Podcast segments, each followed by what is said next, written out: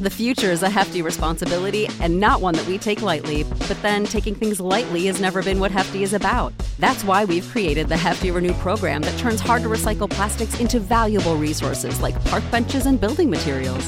To participate, simply fill up an orange Hefty Renew bag with accepted items, tie it up, and drop it in with your regular recycling. That's it. It's that easy. It's time to rethink recycling with Renew. Particular valued resources may vary by geography. More info available at heftyrenew.com. Thank you for listening to this DuPont Media production, available on all major podcast platforms. This is Rod Peterson on Demand. Laid back and kicking it, let's head back to the studio. Here's Rod. Hey, welcome to Hour 2 of the RP Show, everybody. Thanks for joining us today. Very big day for us. 2 hours on national television on Game Plus. If you don't get it through your cable provider, flood them. Ring those phones. Email them. Stomp down to the network and pomp on the glass. Yeah. Tell them you want Game Plus. And then you'll get the Rod Peterson Show. So we're just rolling right into the program. Last hour, Garrick Jones with us, the president of the Houston Texans alumni chapter, Houston chapter, NFL alumni Houston. He talked about Deshaun Watson. He awarded the Rams as the winners of the big trade on the weekend. But you know what? Before I go any further, I'll say this hour, it's kind of a football Monday, hey? Yeah. This hour, Patrick Dees. You're not going to want to miss this. He's the commissioner and really the founder of the Fan-Controlled Football League. This is the league that Johnny Manziel will be playing in 2021. The fans will call the plays. You've always wanted to. Now you're going to actually get to.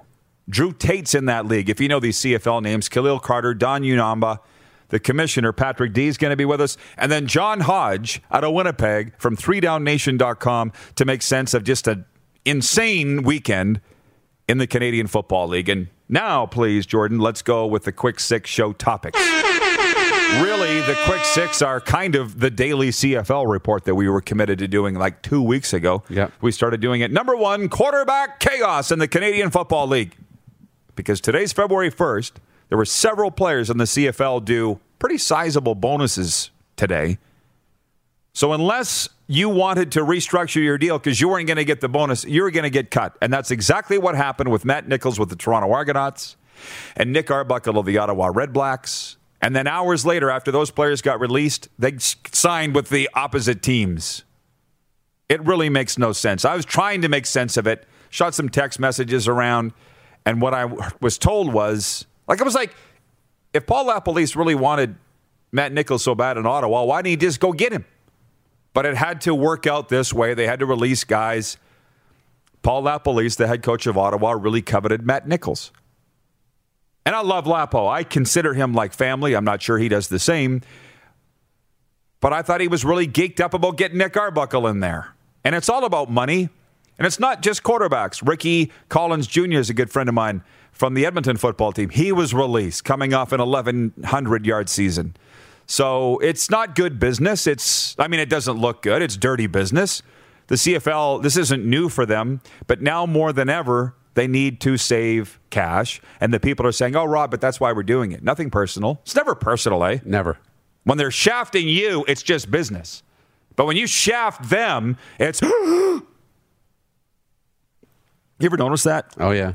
So anyways... It is not a two-way street. No. So if this way of doing business gets flushed down the tubes, I will pull the lever on the toilet for the CFL.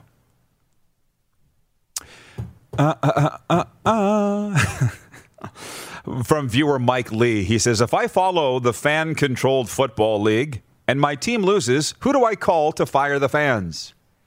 It's the same as actual pro football now. Just put your suggestion in the suggestion box. You know what I mean. Yeah. Point two. Nobody knows where the key is, but... Nobody. It's full. The trade. I'm talking about the National Football League late Saturday. This was a ground shaker. I was sent some texts around to some pro scouts. I said, what's your make of this?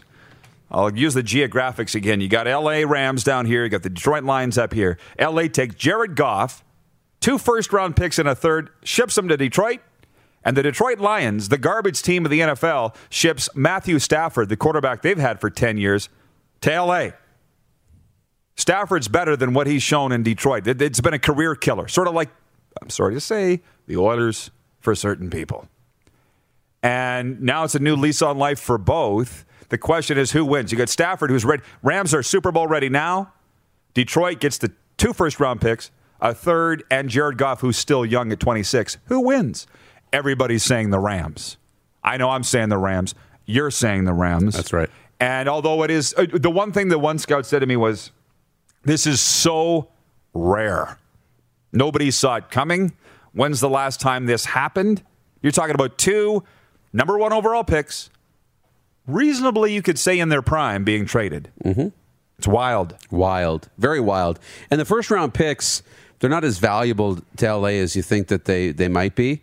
And, I mean, the Detroit Lions have had plenty of first-round draft picks over the last couple of dozen years, and they haven't been able to turn that into, you know, any sort of franchise success. So draft picks, they do have value for sure, but when you're a team that's like the Rams and you're ready to win now, the draft picks don't have the value. They don't. And your ability to recruit free agents, to be able to draft well in the depth rounds, you know, rounds 4 to, 7 and 8, that's where you really make your money. And they're ready to win. And they felt that Jared Goff wasn't the guy to get them over the hump. Matt Stafford can be. He's a veteran. He's a great passer. He's a good quarterback. One of the top. He's the upper half of quarterbacks in the NFL.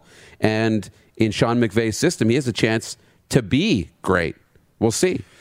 Sean McCormick watching from the Game Plus control room in downtown Toronto, where we are live for 2 hours on Game Plus today and till the end of time. Sean says, I'm thinking the Lions won the trade. Rams will have a great season, but will fall short of the Super Bowl, and thus the Lions win the trade. I could be wrong. We'll see February 2022. Well, the Rams are saying they're going to have 5 years out of Matthew Stafford. 5 years to win that Super Bowl, and they didn't think they were ever going to win one with Jared Goff. But it's fun to talk about.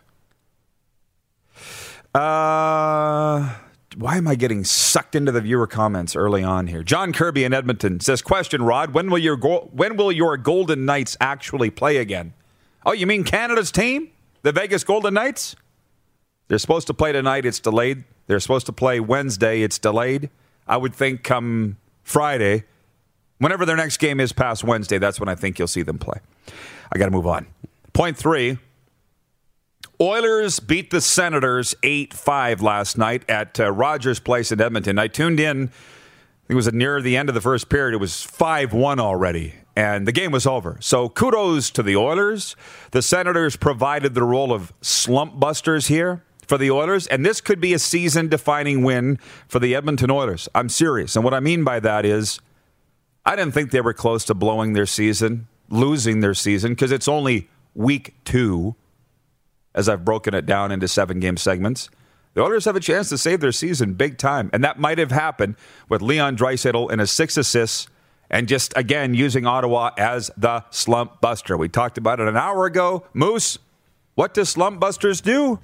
Build the confidence. Bingo.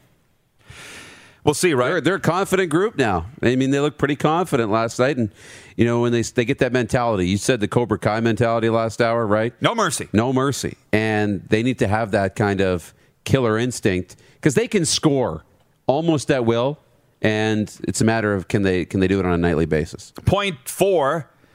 The New York Rangers placed defenseman Tony DeAngelo on waivers after a reported incident with a teammate in the tunnel to the dressing room after Saturday night's game. As of noon Eastern today, which is past, he's cleared waivers. He can sign with anybody, like his contract's up. So he was making around $4 million this year and next. That's done.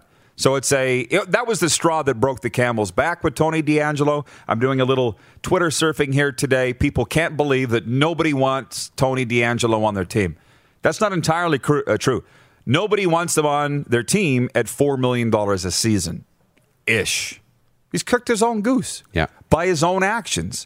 So we'll see where he lands. He will land with somebody. To point 5, breaking news this morning. This is why I say the CFL reports really are quick 6 show topics here. The Edmonton football team has hired Jamie Elizondo as their next head coach, replacing Scott Milanovich, who 1 week ago today resigned to go to the Indianapolis Colts. We got to get Jamie Elizondo on this show. He and I have had a colorful history. Twice he kicked me out of the Ottawa Red Blacks walkthroughs day before the game. Twice I deserved it. I think Jamie is a good guy because he felt bad kicking me out. It was like, Rod. And then I tweeted immediately, I've just been kicked out of Red Blacks practice. Yeah. Cue the firestorm. It was national news. It was national news. But I'm not holding on to any grudge. I hope Coach Elizondo's not. He has also installed himself as the offensive coordinator of the Edmonton football team, too. Yeah. So.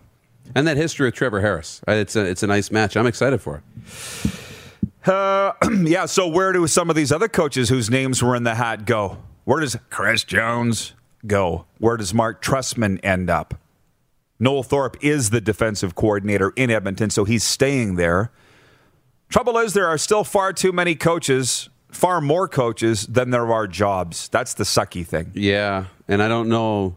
I look all around the league, and there's no openings, and there's nobody I would consider on the hot seat. I mean, they haven't played any games. You have a bad start to the first half of the year, and all of a sudden there could be 3 or 4 coaches on the hot seat, and there probably will be. But I think every organization is pretty stable right now. So for the Trestmans, the Joneses, I mean, Noel Thorpe's going to coach on the defensive side. But for looking at head coaching opportunities, you got to be patient. This is the warm-up for the Four Seasons Sports Palace. Come in and warm up at the Four Seasons. You're home for the National Football League. Armando Moreno is watching the show in Mexico City. He is a global football reporter, Mexican football reporter. He says, is he the first ever Mexican-born head coach in the CFL? I don't know. You tell me. Jamie Elizondo does not have a Wikipedia page, so I don't know where he was born. If he was born in Mexico, then yes. He's the first ever Mexican-born head coach in the CFL. That's your job, Armando. Wouldn't you say? Put out that tweet. You probably get 500 likes on it. Exactly. You know, if you got it, if it's correct. La Liga Americano Footballa fans would be salivating over this news. Drop it. Yeah. Jamie Elizondo, good guy. Last seen as the offensive coordinator of the Tampa Bay Vipers of the XFL. Now, head coach of the Edmonton football team. Point 6, Team Global Ag Risk wins the SJHL Virtual Showcase. That is the Saskatchewan Junior Hockey League All-Star Game. This year they had to take it inside, put it on. It was a video game is what it was. If you want to roll those photos, Clark, they brought Dupes and I. There we are calling it from Saturday afternoon with my SJ gear on. Darren DuPont as well. We got a shot of Dupes calling it with some other guys. Rory McGowan and Benny Walchuk, yep. My friend Nugsy. So anyways, Team Global AgRisk won the whole thing. Hopefully it's the only year that we have to do this.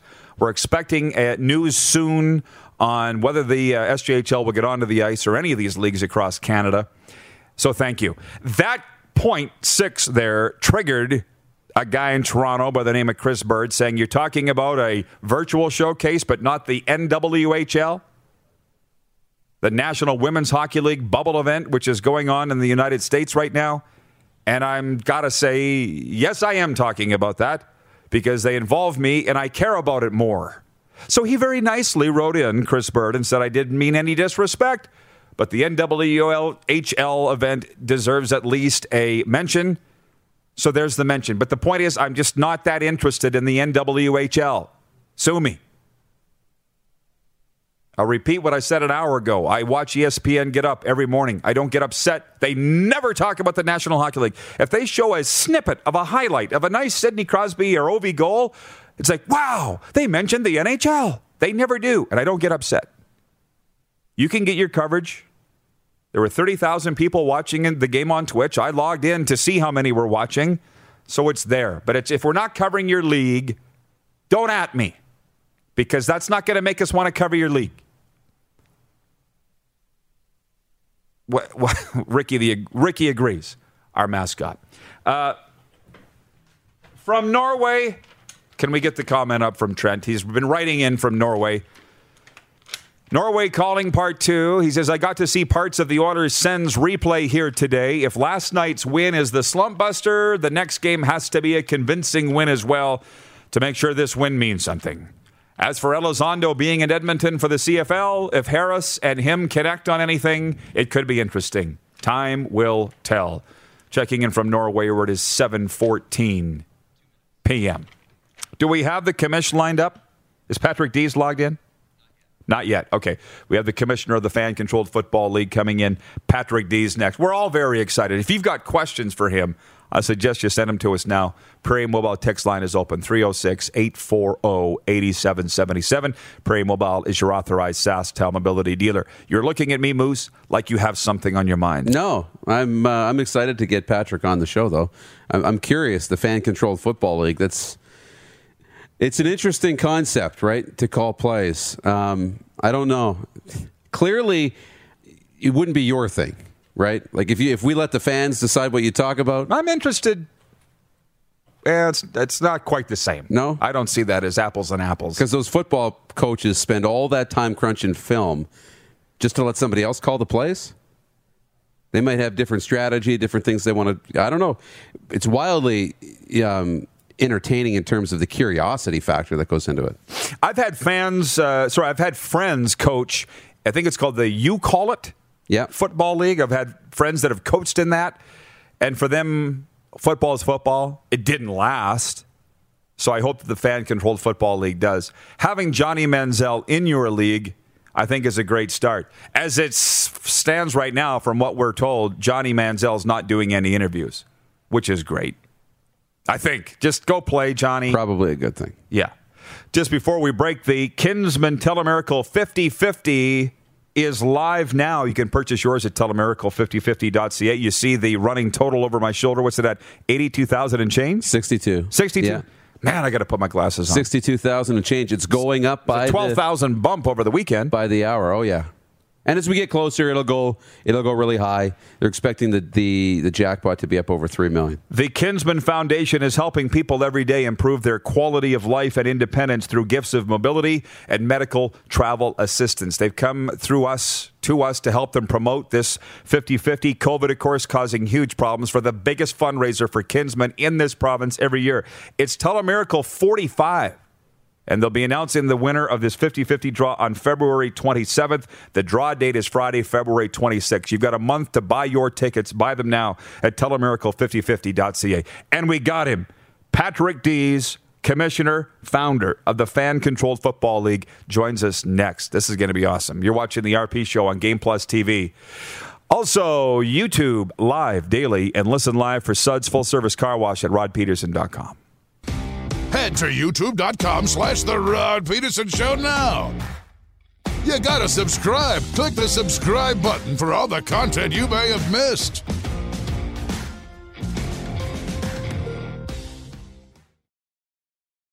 Oh, yeah. He's back. Time for more of The Rod Peterson Show.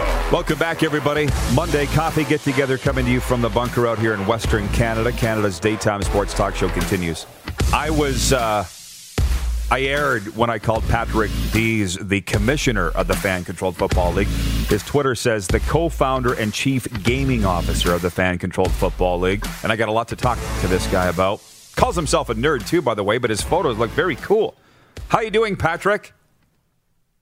I'm doing great, guys. Thanks so much for having me. You betcha. We're going down to California to have this chat. Now, it's a funny little connection why we're chatting, and we'll get to that down the line, how we all got a mutual friend here. But we're very aware of the Fan-Controlled Football League because we got some good friends in the league. By name, Drew Tate, Don Unamba, Coach Khalil Carter. So we're very aware of what you're doing, Patrick, but I bet you our viewers might not be, and football fans across the continent. So tell us about the Fan-Controlled Football League, please. Yeah, absolutely. It is Madden in real life. We are literally, I'm sure you guys have felt this way. Literally anybody who's ever watched professional sports has been watching the TV and lost their mind at a call that was played or a play that was called or, something that happened. So literally everybody's had this idea. We're just the only ones crazy enough to actually implement it. So it is just what you think, Fan-Controlled Football. It is Madden in real life. It's the first time ever where fans have an opportunity to actually determine what happens on and off the field. So fans in this league have chosen already. They've chosen the logos of the teams, the uniforms design, the color schemes. They're voting on rules currently. And then as we come into the season, there'll be a real-time draft, a draft each week, and then they'll call plays in real time over the course of the season. So fans very literally determine what happens on the field. Okay, so it sounds awesome. So where are the games going to be played? Well, thank you. I think so, too. We're incredibly excited about it.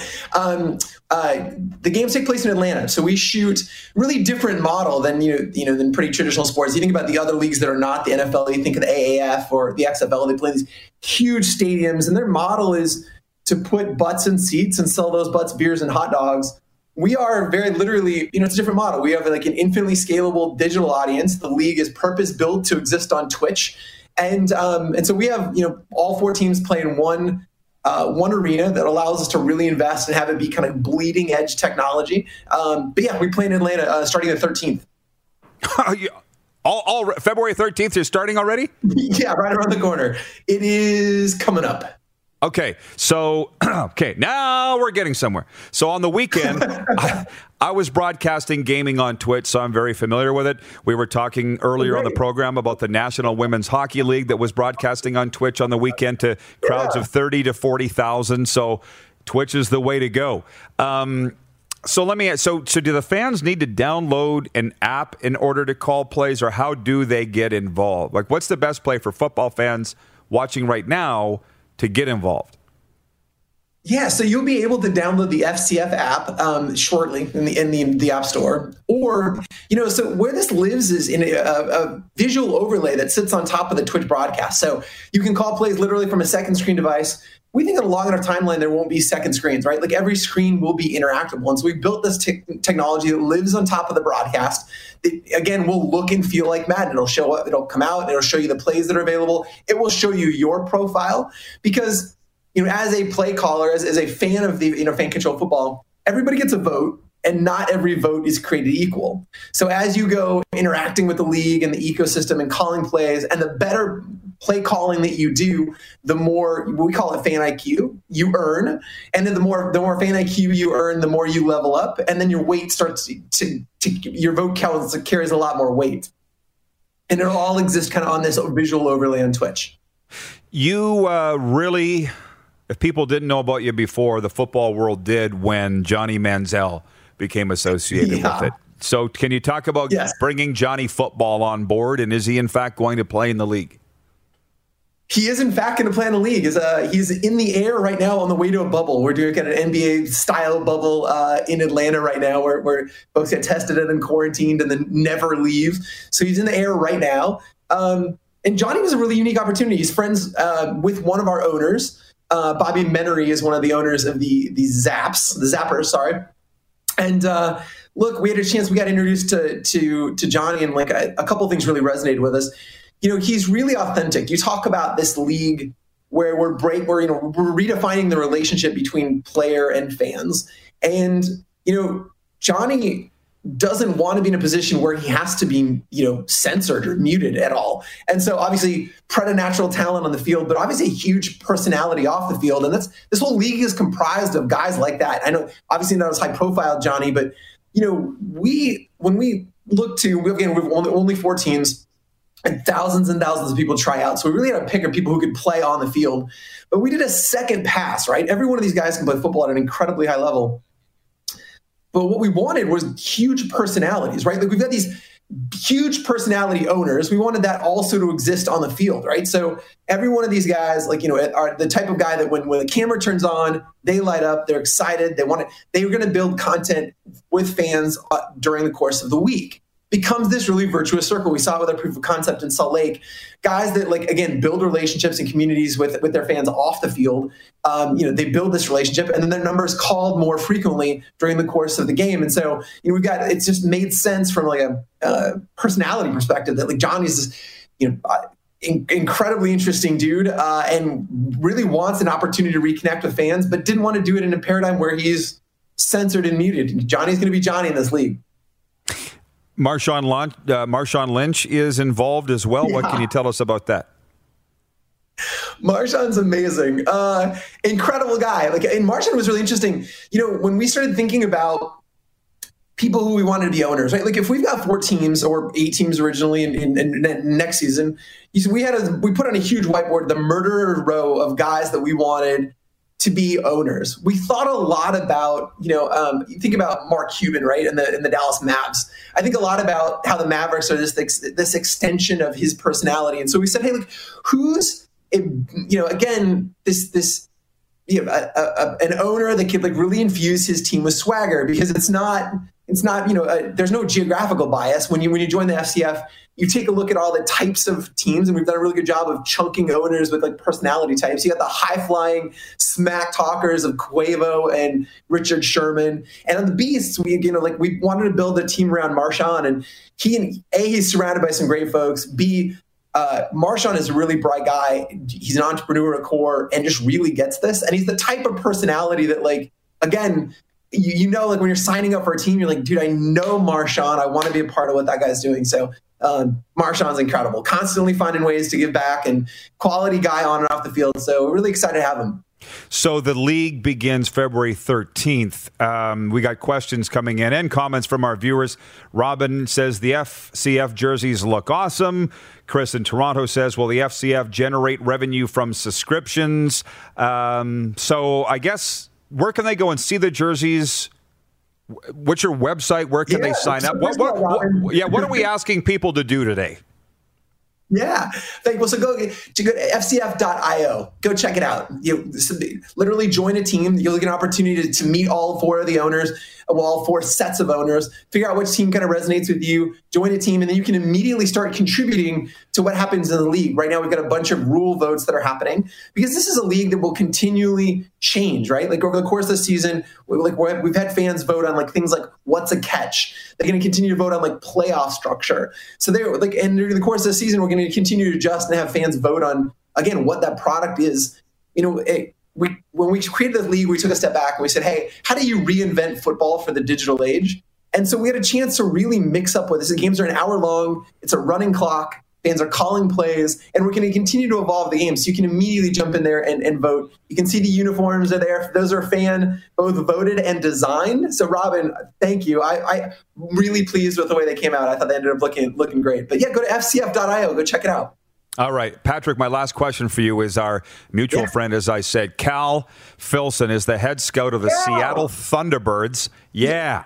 And he got talking with our producer. So how on earth would you know Cal Filson as you run or help run the FCF down in Atlanta? It's blowing my mind. Yeah, big Cal guy, as a matter of fact. So all 4 of the founders, 3 of the 4 founders are all, guys that have been part of venture-backed companies and had exits. And I was building, a company in the mobile space. Cal was, a young mobile entrepreneur. And so we hit it off right away as we were both building respective businesses, and just one of the best guys out there. So really, really glad that he made this happen. Good to hear from Cal. Yeah, no kidding. All right, well, you got fans here now, man. Plus, in the league, I got to say, those guys all reach out to me, Drew Tate, Don Unamba. That's honestly how I found out about it, was from the players. Yeah, so keep her rolling. We'll be following. And, Patrick, anything you need from us, you know where to find us. I love it. Thanks, guys, so much for having me. Have a great one. You too, buddy. All right, so Patrick Dees, I got to get this right. Co-founder and chief gaming officer of the Fan-Controlled Football League. Very cool. Cautiously optimistic, nerd, DMs open to all. It doesn't seem like a nerd to me. Very sharp. Yeah. Yeah. But I see people want to talk football today. They also want to talk hockey. Somebody wrote in here earlier and said, who will sign Micah Awe? Actually, it was Jeff, the Stamps fan, who said that. I mean, I sit here and say, where are we going to go with this bloodshed across the Canadian Football League? Going to be interesting tomorrow when Charleston Hughes joins us, too, because he said he's going to give his side of the story of what the Rough Riders are doing to him. So, you know what? Let's save the text line for later on, viewer takeover, because I believe we got John Hodge ready to go. We'll get his take from 3downnation.com on the latest in the Canadian Football League, because it's been a wild 24 hours.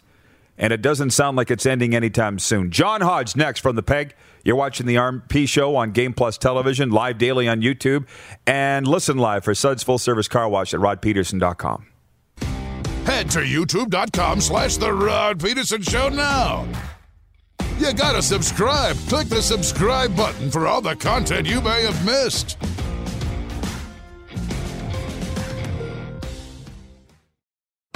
Laid back and kicking it. Let's head back to the studio.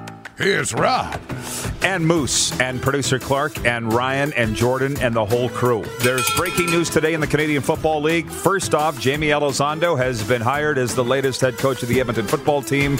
And 3Down Nation just announcing, I believe they had it first, that Brian Burnham has signed a contract extension with the BC Lions. And speaking of 3Down, let's go to Winnipeg now. One of the big names there is John Hodge from 3downnation.com joining us to talk some ball. Happy New Year, John. How are you, my man? Living the dream, Rod. Living the dream. Good for you. Staying safe in your car bubble, I can see, there in Winnipeg.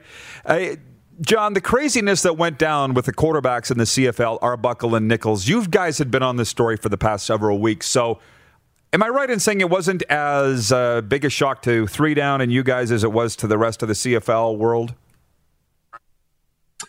No, I don't think so. I think if you go back several weeks, in fact, I thought that the quarterback carousel in the CFL could actually have spun a lot faster and a lot harder. The reality was, once the dust started to settle with Jeremiah Masoli, a pending free agent in Hamilton, Zach Kolaris restructuring his contract in Winnipeg, I think it was going to boil down to, okay, we've got two teams left. We've got Toronto, we've got Ottawa, and we've got, two landing spots for three quarterbacks, because the forgotten man in all of this is McLeod Bethel-Thompson, still technically under contract with Toronto, opted out. He would be free to sign with any team as of February 9th, so... The reality is with Paul LaPolice and his relationship with Matt Nichols, of course, from Winnipeg, and you've got Ryan Dinwiddie, head coach in Toronto now, with his background with Nick Arbuckle from their days together in Calgary. It was only a matter of time before this move was made, and the bonuses on February 1st just prompted the sparks to fly yesterday. So, no, not a huge surprise. No, but key thing there is you said the Masoli signing triggered it all, which I had not put together, but you're right. And two, so I'm told LaPolice wanted Matt Nichols. Dinwiddie's happy with Nick Arbuckle. So it almost makes me wonder, why did this not happen ahead of those bonuses being due? Because it seems like everybody's got their guy and everybody's happy today. Am I right on that?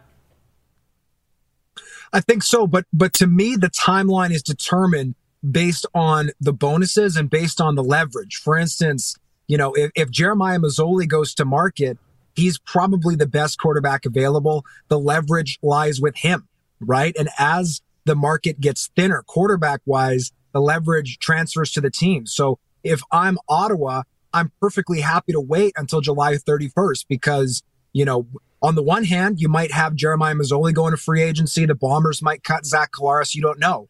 But the worst-case scenario, if you can even really call it that, is, hey, we don't think Toronto's going to pay Matt Nichols, so that option will be available. And guess what? Matt Nichols isn't going to be in a position where he can go back to Winnipeg or go to Hamilton and be the guy. So the longer you wait, the less availability there is for starting spots across the league, and your leverage goes up. To me, that's why you wait the longest as a team. I think the players who were smartest were the ones who jumped on deals early when there were more potential landing spots coming, and that way they got themselves a better contract, in my opinion. Good point. And by the way, I'm looking at my list of top free agents. I think we had all the same guys, John, just in different orders. And as of this morning, Brian Burnham is off the board, but Charleston Hughes remains on there. Enoch Mwamba remains on there. Greg Ellingson's off. Where do you think Chucky Hughes goes? What's your read on that situation, that the Riders trying to squeeze him over $15,000? I would love to still see him back in Saskatchewan. I think that he's a great fit there. They've got AC Leonard on one side, who's great. I think that Charleston Hughes is, I know he believes he's the best pass rusher in the CFL. You could certainly make that case. He has led the CFL in sacks 5 different times. Somehow he seems to be able to do that and still fly under the radar a little bit, with guys like Willie Jefferson and Jagera Davis maybe getting a little bit more ink, a little more attention as time goes on. But that being said, if Charleston Hughes is not back, he'll obviously have a lot of suitors. One place that I think he could easily end up playing is in Toronto. They just traded for the rights to Cordero Law, who was very good for the Stampeders in 2019, in that trade that also included Eric Rogers. So the Argos need to get him under contract. But even if they get Cordero Law, I could see Charleston Hughes playing there as well. They're former teammates in Calgary, and they both have a history with some guys in the personnel department with the Toronto Argonauts. So I think he'll have lots of suitors, but if he's not in green and white, I think that we could definitely see Charleston Hughes in double blue come 2021. John, with your football acumen, I think you could handle this question from a viewer very easily. Jeff, the Stamps fan, says, how on earth is Nichols considered a starter, a better option than Arbuckle? I'll put that to you. My thinking is more experience, won a playoff game, just a little more experience. But how would you answer that? Look, I think Nick Arbuckle has the potential to be a very good quarterback. I think he did some fantastic things with the Stampeders in 2019. But let's face facts here. The man has started 7 games. 7 games. Like reading some of the responses, and don't get me wrong, I think Red Blacks fans have reason to be upset because their team went 3-5 3-15 2 years ago. And outside of Jalen Saunders, it's basically the same roster they've got right now, which had a lot of holes in 2019, and Matt Nichols versus Arbuckle doesn't fix those problems. Might a little bit, but the other roster issues that they had and shortcomings that they had, and there were a lot of them are still there. However, I think over the last year or so, a lot of people in our nation have built up Nick Arbuckle to be the savior of the franchise, to be a guy like Henry Burris, who came in and lit that team on fire and led them to a Grey Cup title in just their third year of existence. Nick Arbuckle is not a former MOP. He's not a former All-Star. He's just a young quarterback who's got some really good tools, who might be a good CFL starter. We don't know that yet. He was on a great Calgary team in 2019. He won 4 out of 7 starts, right? He's not proven. Matt Nichols, is he the sexiest option, the flashiest option, the guy who's going to go and throw for 500 yards a game? No, but he's a guy who's been a proven winner. He's 45-27 as a starter in his career between 2 different teams. And we obviously know he's got great background with Paul LaPolice there. So if they can find a way to get their ground game going, I think they probably need an upgrade at running back. But if they can do that, upgrade the running back position, have Paul LaPolice work his magic in that offense, I think that the Red Blacks will be just fine with Matt Nichols versus Nick Arbuckle. Again, no disrespect to Arbuckle. I just think he's not proven. He needs a chance to start to be able to do that. It looks like he's going to get that in Toronto. But let's not crown him as the next great thing until he proves that he is. And so far, it's a very small sample size, 7 games, only won 4 in Calgary. I just think we need to see more before we hammer on Ottawa too much for losing out on a guy that, again, at the end of the day, is not a proven starter in the CFL. We have more comments coming in, but I want to get to you on another topic, Ottawa-related. By the way, John Hodge with us from 3downnation.com. Big fans here of John's work. Jamie Elizondo goes to the XFL, and Ottawa goes thump offensively. They also lost Trevor Harris. But your take on how much was Elizondo's absence responsible for that? And then he's hired this morning in Edmonton. So what do you think about that hire? Well, I think Ottawa in 2019 was it was kind of a perfect storm with the departure of Trevor Harris. And then, of course, the departure of Jamie Elizondo. You had them scrambling last minute to find a quarterback. I know they came out and said right away they were happy with Dom Davis. And in fairness to Davis, he was great the first couple weeks there. People forget that he threw, I think it was 4 touchdown passes in week 2. That was the first game Cody Fajardo started in 2019 and put up something like 50 points, beat the Riders. Obviously, that trend did not continue. He struggled a lot of the rest of the way. Jonathan Jennings struggled as well. But you're right, half of that equation is the OC. And it was obvious in 2019, without Jamie Elizondo running that ship, that offense was just not competitive. They couldn't throw the ball. They couldn't score. They didn't run the ball very well. So I think that this is a great hire for Edmonton. Obviously, they would have loved to have Scott Milanovich back. And personally, I still think it's a shame that a coach can sign a 4-year contract, bounce whenever he wants, apparently, while, of course, CFL players, heaven forbid, they get an opportunity, have to beg and plead and get on their knees and hope and pray that they can get out 1 year early. That's probably something that needs to be addressed. But point is, they lost an offensive head coach, a guy like Scott Milanovich, who is going to be an OC as well as a head coach. He's going to serve as his own offensive coordinator, do a lot of that game planning. Well, if you bring in a Chris Jones, or you promote Noel Thorpe, or you bring in a defensive guy from elsewhere, now all of a sudden, especially with the way that the CFL's operations cab works, you've got a disaster, right? Because you've got, okay, we don't have to pay Scott Milanovich, he resigned, but we're already paying these guys. We hired a head coach, and now we have to shuffle things on deep. You can't do that.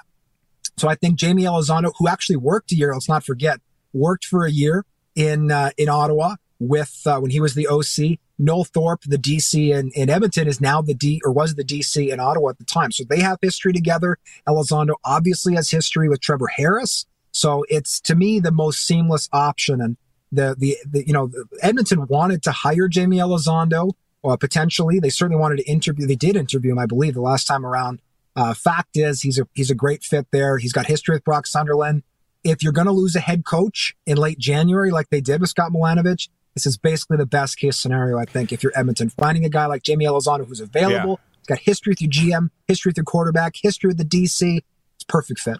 As was pointed out by Armando Moreno in Mexico City, and you're familiar with Armando, he said, first ever Mexican-born head coach of the CFL. And I'm like, we should be screaming this from the rooftops. I would think from a global initiative, right, and diversity, but I see no mention of that in the Edmonton news release. Thank you to Armando for pointing that out. And just lastly, John, what do you got cooking this week yourself at 3downnation.com that people are going to want to, I want to say tune in for, but you know what I mean.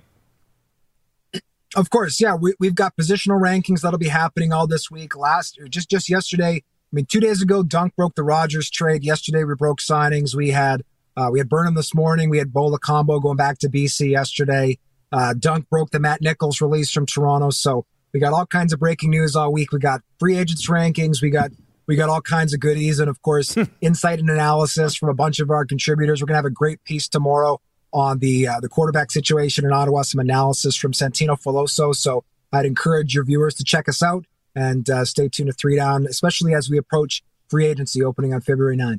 Well, I'm on there 4 or 5 times a day, so keep up the great work, John. I appreciate the time. Stay safe, and let's do it again soon. Cheers, Rod, anytime. John Hodge from 3downnation.com. 8 days before the start of CFL free agency opening. We'll be coming right back with a sports update because we haven't got to that yet. And viewer takeover. You're watching the RP Show. Canada's daytime sports talk show continues right after this. On Game Plus TV Network, live daily on YouTube, and listen live for Suds Full Service Car Wash at rodpeterson.com. Head to youtube.com/The Rod Peterson Show now.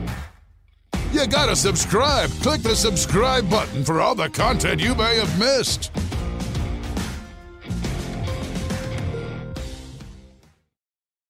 You got something to say? You want to add to the show? What are you waiting for? Don't just sit there. Say something. Now, back to the studio with Rod. A sports update here. The CFL's Edmonton football team has hired Jamie Elizondo as its new head coach. He's also been the team's offensive coordinator and quarterback. He's also been named the team's offensive coordinator and quarterback coach. He replaces Scott Milanovich, who stepped down 1 week ago today. Nobody's saying it, but we will. Elizondo, the first Mexican-born head coach in the Canadian Football League, and dare I say all of pro football, unless Ron Rivera was. I don't know if Ron Rivera was born in Mexico. He's of Latino descent. Good question. But for sure, the Canadian Football League. The Montreal Canadiens host the Vancouver Canucks for the first of 2 games in 2 nights at the Bell Center. Montreal is coming off its first regulation loss of the season after getting shut out 2-0 by Calgary on Saturday. Vancouver's won 4 in a row. The team that you picked to be number 1 in all of Canada. That's what Dupe said. They're rolling. I still can't believe no discipline will be handed out for Dylan Dubé for his shot to the face of Montreal's Kokaniemi on Saturday night. That was... I sometimes I wonder what I'm watching. And here's a case where I don't care for either team. The Winnipeg Jets are home to the Flames tonight for the first of 3 games at Bell MTS Place. The Jets have lost 2 of their last 3 games, including a 4-1 defeat to Vancouver on Saturday. Another good measuring stick for the Jets tonight. And they took it on the chin to the Canucks on Saturday. They beat the Flames on opening night with Line A. They don't have him anymore. Armando Moreno, watching in Mexico City, says, no, Ron is of Mexican and Puerto Rican descent, but born in the States. Riverboat Ron. He's my second favorite NFL coach. He's awesome. John Gruden, number 1. Rivera, number 2. Mike McCarthy, number 32. The Toronto Six have clinched the first seed in their group at the National Women's Hockey League Isabel Cup playoffs. The Six obtained top seed following a 6-0 victory over the Connecticut Whale in round-robin play at the Herb Brooks Arena. The Toronto Six will play the fourth-seeded team in Thursday's semis, either the Buffalo Buttes or the Boston Pride. The surging Memphis Grizzlies take on the San Antonio Spurs in NBA action tonight. The Grizzlies have won 6 in a row. The Raptors are off tonight before a rematch with the Orlando Magic. There's a lot of monkey business going on in that Raptors Magic game the other night. Did you see? Kyle Lowry got knocked to the floor couple of times. This sports update for Ben Cahoon's G2G protein bars. Now with 8 amazing flavors, RP Show viewers get 20% off with the promo code RP Show. Order yours now at g2gbars.ca. And we were doing a thing way back pre-pandemic, prehistoric times. Remember the Sports on Tap for the tap? Yeah. Brew house and drive-through liquor store. Let's do it again. Here's what's on tap tonight in the National Hockey League. Vancouver at Montreal, Pittsburgh at the New York Rangers, Nashville at the Tampa Bay Lightning, Boston at Washington, and as we mentioned earlier, Calgary at Winnipeg. So that's what's on tap tonight for the tap, drive-through, brew house, and liquor store. The Vegas game has been postponed, and one of our viewers, John in Edmonton, was all hot and bothered about when the Golden Knights are going to play again. Don't worry about it, John. We go one day at a time here, right? Absolutely. I saw the tweet from a guy, I believe his name was Ray Nicholas, on Twitter over the weekend saying he's lost all touch with the 24 other NHL teams outside Canada. He said his NHL is strictly the Scotia North Division. I'm with him. I know. I'm sort of like, I really got to work hard to see what's going on south of the 49th parallel. Do you ever? You really do. And, you know, when Todd Pinkney asked about the top 3 teams, he was pointing out the standings, that Philadelphia's 3rd in terms of points. And that's his team. But I go back to power rankings. I'm like, those are standings. Power rankings are different. And we're so enthralled with what's going on in Canada. Yeah, we forget about the rest of the North America and the league. But Florida, 5-0-1. All of a sudden, Carolina, while they look like they're in the bottom of the playoff teams, they're 5-1. Right. And Vegas 5-1-1. Those are teams that to me are among the best right now in the National Hockey League, although they just haven't played as many games. And Carolina had played so few games because they had so many suspended right out of the gate. But Wednesday is when we do our top 5, bottom 5. Somebody told me, by the way, that waste disposal company that we were talking to. Can I say that? Sure. They said your bottom 5 should be brought to you by the waste disposal company. I'm just putting it out there. That'd be pretty good. That was a suggestion. Take out the trash. From one of our viewers. There you go. Jamie's watching in Cole Harbour, Nova Scotia. He says Dylan Dubé wasn't able to avoid the hit, and number 15 on the Habs was in a vulnerable position. I agree with the explanation, and Brian Burke put out to all people. When did Brian Burke become the head of player safety in the NHL? Sorry, I like Berkey. No, I got his cell number right here. I know him. Don't have to go along with what he says just because it's Brian Burke. You can't avoid doing this? I think he can. Sorry, that's just my take. I thought it was very dirty. Bob in Grand Prairie, Alberta, says the Oilers will be just fine this year. They've got the management. They've got the guns. We'll wait and see. Yeah, but they had that last year. Just saying they had that last year. It's more to it than management and guns. Everything needs to come together. But maybe the win over the Ottawa Senators was just that. Maybe it was the slump buster they've been looking for. Tuesday here on the Old RP Show, Canada's daytime sports talk show, Canada's foremost NFL insider, Jim Lang, will be with us as part of Super Week for Original 16 Ultra. And Charleston Hughes and Johan Lozinski from the Better With Age podcast. Can't wait. We'll see you tomorrow at noon Eastern right here on Game Plus TV.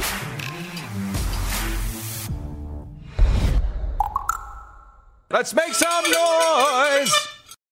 For more Rod Peterson on demand, visit rodpeterson.com.